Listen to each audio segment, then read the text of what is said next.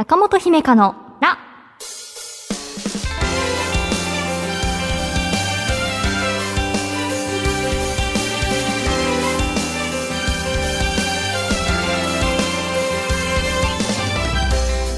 心理カウンセラーの中本姫香です。中本姫香のな、8月最初の配信です。まずはこんなお便りから。ラジオネームポンツさん。第89回の放送でこの現象に何か名前があるのかというお便りを聞いて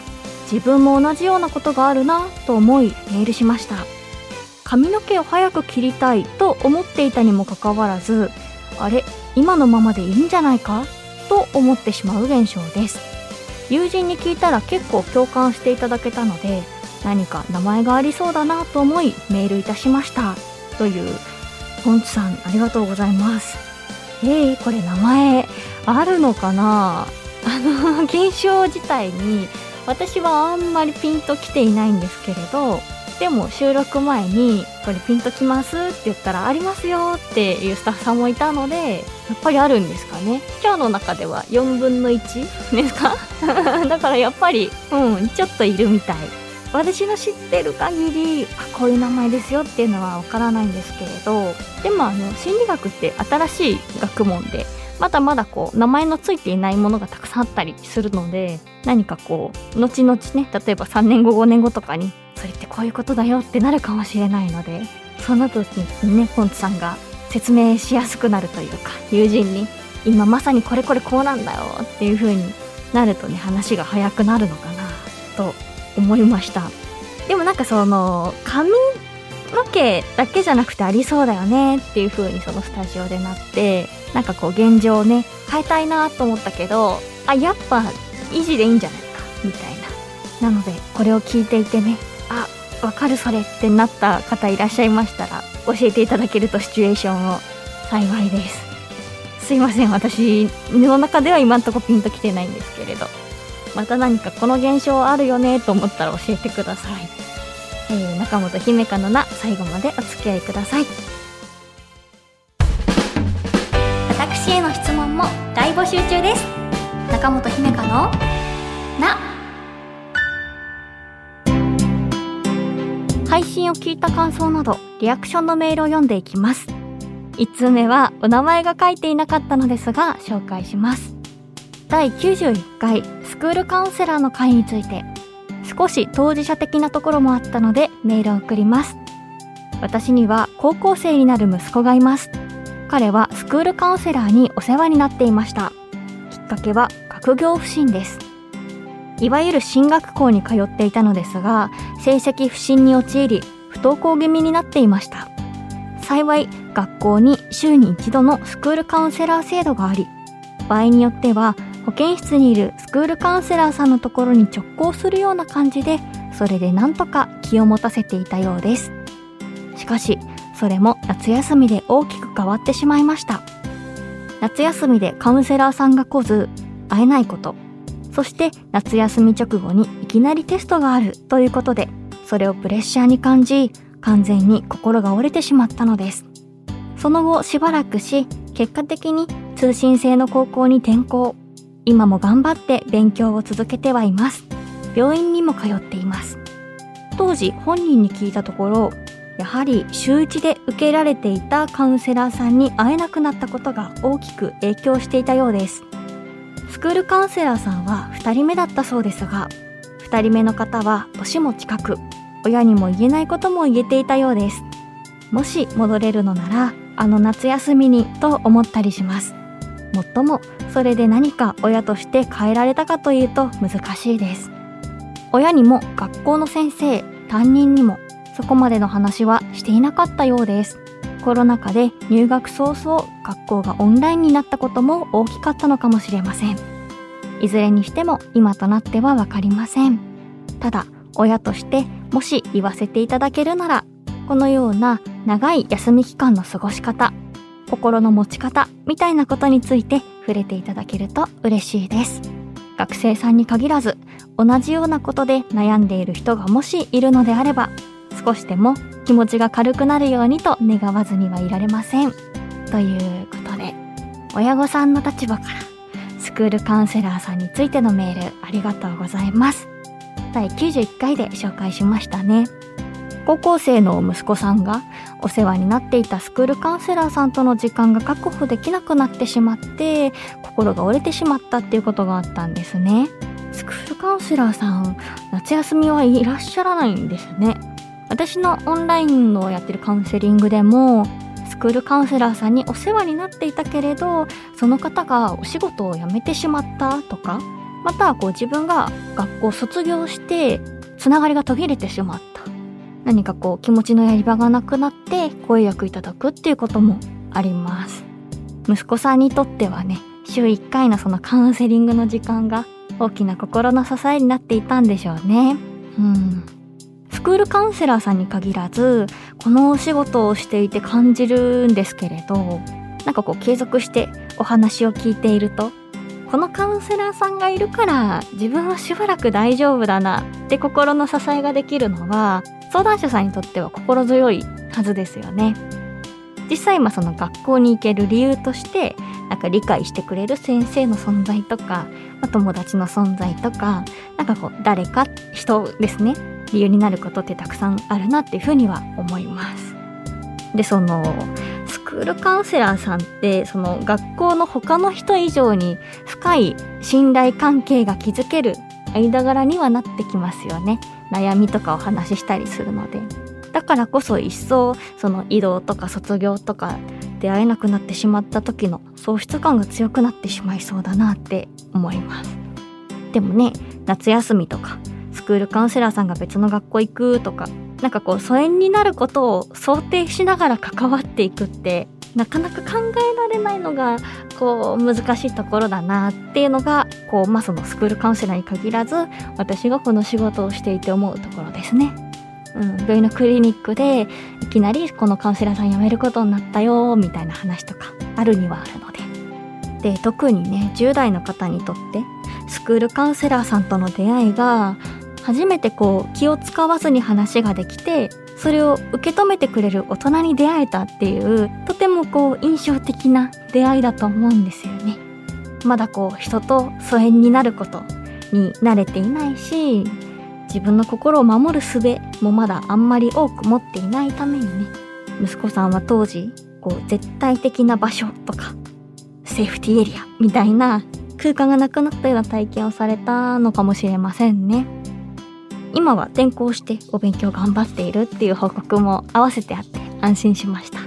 うん。スクールカウンセラーさんとかね、他にもこうお世話になってる人に長い期間会えなくなる場合の過ごし方や心の持ち方について何かないですかねっていうことで、うん、これは難しいなと思う提案なんですけれど、もし可能ならば頼る先を一つだけに絞らない方がいいよっていうことはやっぱり言われます。一つだけに絞ってしまうとそのつながりがなくなった時にこうどうしたらいいかわからなくなってしまって喪失感も大きいのでなのでこう、まあ、普段からいろんなこう頼り先を作っておくとかあの話すっていうことだけに限らず自分で気持ちを整理する方法を身につけておくとかなんかこう気を紛らわすことができる趣味を持っておくとかっていうことが望ましいとは言われますけどね難しいですよね。学校側の事情をその児童生徒やその保護者一人の力で変えるっていうのは簡単なことではないですけれど関わりを、まあ、持ち始める時っていうのは困ったらいつでも言ってねなんて言いますけれど持ち始める時だけでなくて関わりが途切れる時のこととか関わりを終了させる時のことについても真剣に向き合わなければいけないなっていうふうにこのメールを読んで私は考えさせられました。ありがとうございます。では2通目福島県ラジオネームコデランニコータさん。第94回の田園のリアクションです。姫かセレクションですね。自分も大好きな楽曲ですし他にもバナナマン日村さんが大好きな曲という印象が強かったりもします。歌詞をいろいろ掘り下げると確かにそうだなと思いますし玉木さんが込めた優しさがとてもいいなと改めて実感しました。今度聞くときは歌詞の思いにも注目しながら聞いてみたいなと思います。続けて第94回ラジオネームアイタンさん。は母を都内の病院へ送るとき車の中でラジオからよく流れていました。今はもういませんがこの曲を聴くと当時大学生で田園風景でなく首都高の渋滞が思い浮かびます。ということで田園に対するリアクションメールありがとうございます。そうですね。なんか J-POP 去年のその秋以来久々に紹介しますって私オンエアで言ったんですけれど春頃に可愛くてごめんっていう曲も紹介していたなっていうことを自宅でその田園の回を聞きながら思い出しました。はい。何者以来ですねって言ってたんですけれどいや春頃に言ったかもと思って失礼しました。でもその可愛くてごめんと田園はこう、まあ、全然ベクトルとしては違う方向なので、まあ、自己肯定感爆上がりソングとすごくこう穏やかな懐かしい気持ちになって癒される曲っていうことででアイタンさんは田園風景でなくて首都高の渋滞が思い浮かぶっていうことなんですね。確かにその聴いていた当時の情景とかあの自分の思い出とかが思い起こされますよね音楽ってね聴いてると。であの台本にねもう一曲さらに何かおすすめするならどうですかっていうあのクエスチョンいただいてちょっと考えたんですけれどあの田園と似たテイストの楽曲がいいなと思って、えー、サンプラザ中野くんさんの大きな玉ねぎの下ではどうでしょうか？これもまた私と同世代の方はあのリアルタイムで聴いていたわけではないかもしれないんですがこの曲発売当時に聴いていた方にとってはあ何か当時こういうところで聴いていたなとかあの武道館行ったことがある人はあれが玉ねぎかとか ペンフレンドと文通していた方はあの子今元気かなとかねはいなんかそんな聴く人にとっていろんな思い出が思い起こされるような楽曲で私も好きな曲だなと思うので、はい、大きな玉ねぎの下でもよかったら聴いてみてください。番組を聞いた感想、いつでもお待ちしています。ぜひあなたの経験や身近な人の体験などを教えてください。お待ちしています。この番組ではあなたからのお悩みを一緒に共有していきます。ぜひお便りお待ちしています。中本姫香のな中本姫香のな第97回いかがでしたか？過去のね、配信聞いていただいて、それに関するリアクションメールたくさんいただいて嬉しいです。で、カウンセラーさんとその相談者さんの関わりっていうところは、私もやっぱり普段から考えるところで、お医者さんとかは、まあ、こう病気治ったら一旦それで終わりだったり、まあ、それこそ学校の先生だったら、一通りカリキュラムを教えてもらって卒業したら、たまに会うことはあったとしても、終わりが分かっている人たちというか。でもねカウンセラーさんといつとかってあんまり意識しないですよねこう相談している最中には。と思ったりしつつでもねきっと夏休みでね1ヶ月ぐらい頼れないよってなるとえじゃあその間どうしようっていう風になっている今が8月7日配信なのでねそんな風に感じている学生さんであったりもいらっしゃるかもしれないですね。こうお盆の時は病院休みますよみたいなところもあると思うのでなんかこう自分でもセルフケアというか対処法を持っているとちょっと違うんじゃないかなと思っております番組ではあなたからのお便りお待ちしていますメールアドレスは中アットマーク JOQR.net naka アットマーク JOQR.net です。また、番組の感想、ハッシュタグ、ひめたん文化放送をつけて SNS でつぶやいてください。番組の公式アカウントもあるので、フォローよろしくお願いします。また、Apple Podcast、Spotify、Amazon Music などでお聞きの方は、更新通知が届きますので、ぜひ番組のフォローもよろしくお願いします。次回の更新は8月14日月曜日午前7時です。1週間後またお会いしましょう。お相手は中本姫香でした。またね。今週の小さな幸せ。ラジオネーム水色の羊さん。冷蔵庫にあったベーコン、ピーマン、チーズの残りを同時に使い切りました。次のお買い物で新しい食材を買うのが楽しみです。これいいですね。なんか一つ残ったりしますもんね。ピザトーストかな。